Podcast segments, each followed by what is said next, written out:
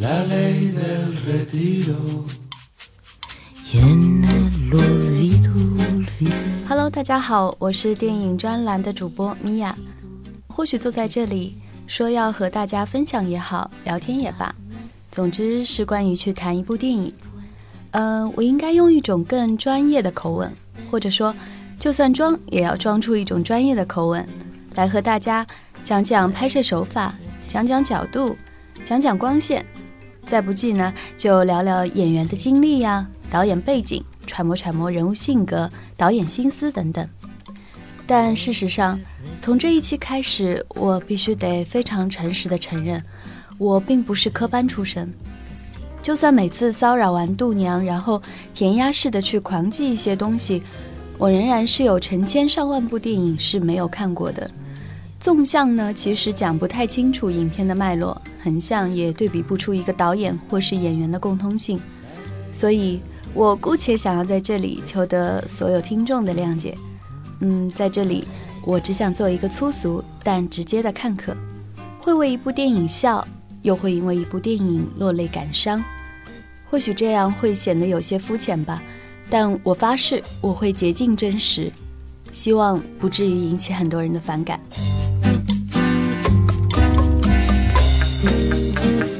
今天想聊的电影是《午夜巴塞罗那》，正好白天的时候和同事聊起来，说到语言之间的局限性。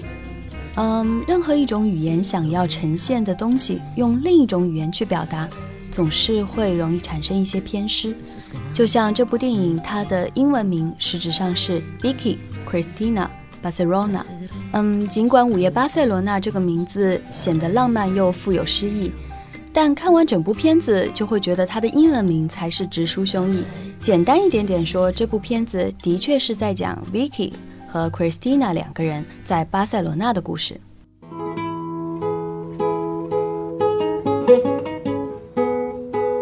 那说起巴塞罗那呢，就会自动让很多人都脑补到高迪和他的建筑。究竟是巴塞罗那成为了高迪的城，还是高迪成就了巴塞罗那，似乎都不再那么重要了。去年去西班牙旅行的时候，最后一站就是巴塞罗那。这是一座很神奇的城市，我不止一次的听说过，很多去过的人都会爱上它，我也没有免俗。显然呢，影片中 Vicky 和 Christina 同样也是这样，两个美国女孩，一个传统古板，一个超前洒脱，为了各自不同的目的，选择在巴塞罗那度过长达两个月的夏季，却不曾想竟然和这座城市有了一段粉红色的瓜葛。但又终于在两个月之后，让这段故事只是成为了一段故事。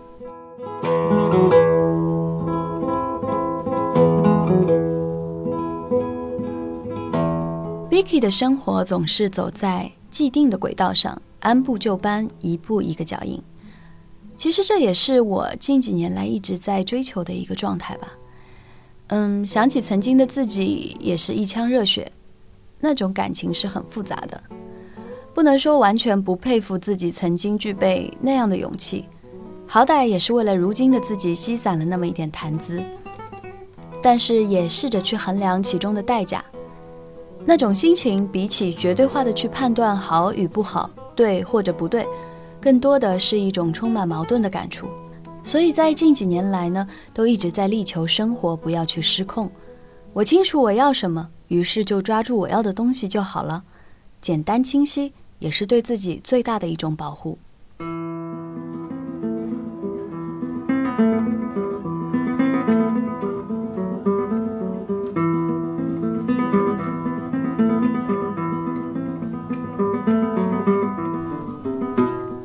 可在一直以来，觉得把自己好好的封锁在了一个玻璃罩子里面。生活中呢，却有越来越多的一些小细节，被生活这个鬼东西用偷偷敲打你内心的方式，告诉我说，你的身体里或许还住着一个 Christina。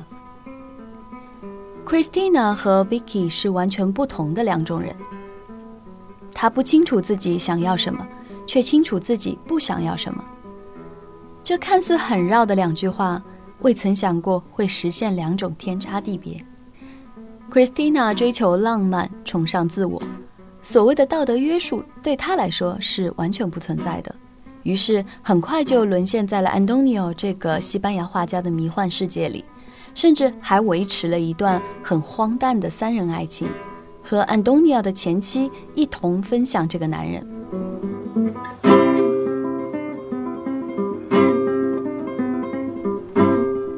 Vicky 和 Christina 这两个看似都很极致化和典型化的女孩，却让事情有了戏剧性的变化。说是戏剧化。仔细想来，其实也并没有那么戏剧了。当然，或许生活本身就是一场戏。Vicky 背着未婚夫，偷偷和 Antonio 发生了一夜情，而 Christina 在自以为完全可以接纳这种荒诞无奇的两女士一男的情境中，突然意识到，其实这也并不是他想要的东西。或许我们的体内也同样没有一个绝对化的 Vicky 和 Christina。我们既不完全是我们所预料中的自己，也不完全没有可能成为我们未曾想到过的自己。其实，当我自己得出这个答案的时候，就觉得，或许完全的去认清自己，是一个要追问好久好久的问题。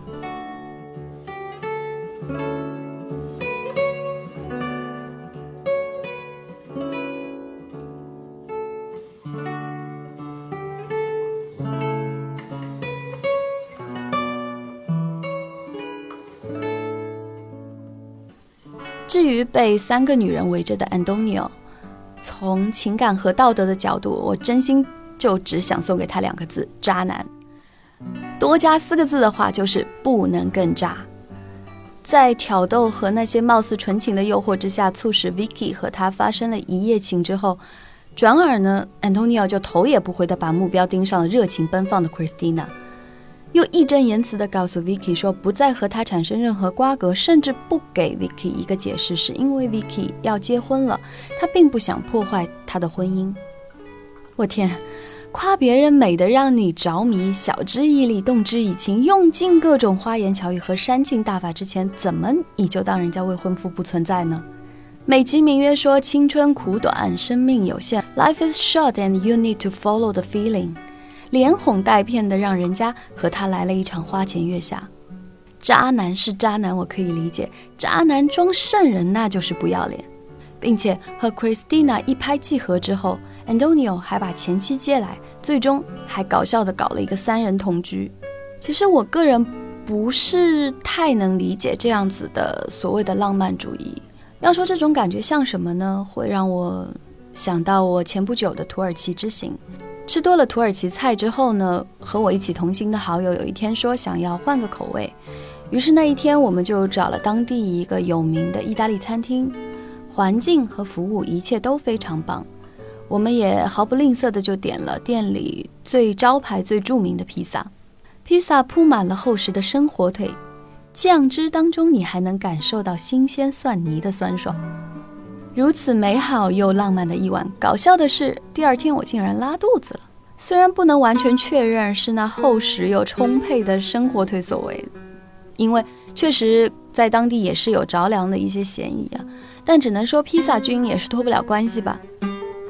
看来中国人的胃有时候还是需要中国自己的粗茶淡饭来调教的，好吧？嗯，说这么多呢，其实可能就是我实在无法 get 到这个男人的魅力了。因为明明就没有画家的灵气，也没有让人欲罢不能的那种不羁啊！突然间呢，我就想到了有一部电影叫《爱你九州版》当中的那个 Mickey Rock。嗯，虽然 Mickey Rock 在当中也演得很渣，但是渣出了质感的渣就是美感。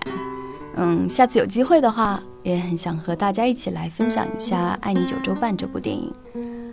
嗯，当然了，我得声明，我不是在质疑饰演安东尼奥的哈维尔·巴登的魅力，因为现实生活中，哈维尔真的娶了剧中的前妻佩内洛普·克鲁兹，并且好像是呃非常的专情，也很幸福了。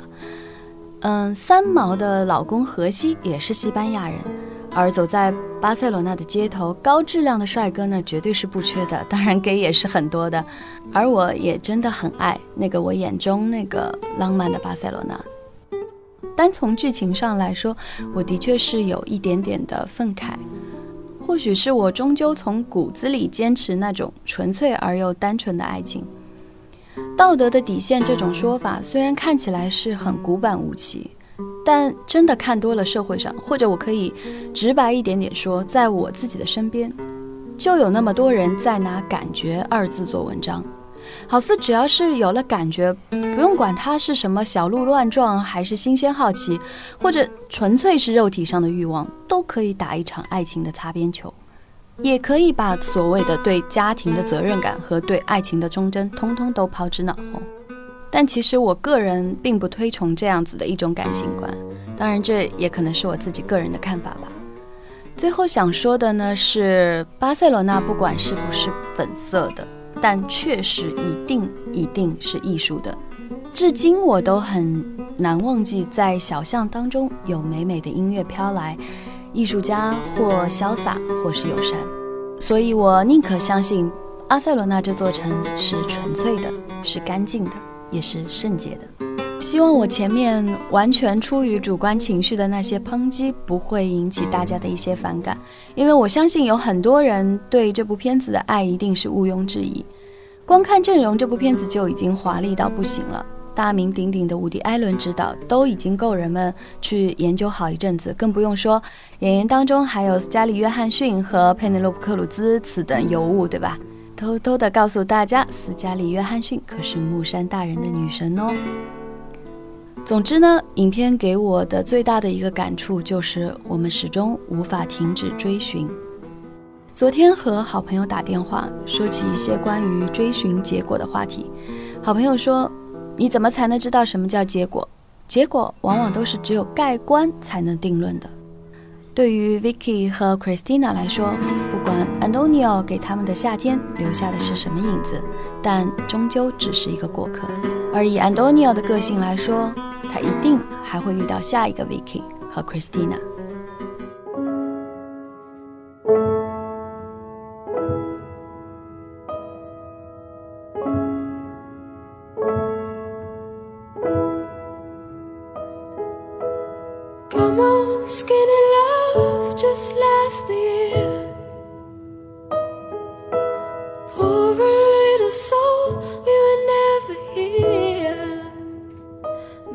追寻何时是个头，但就一路追寻下去，或许这就是生活吧。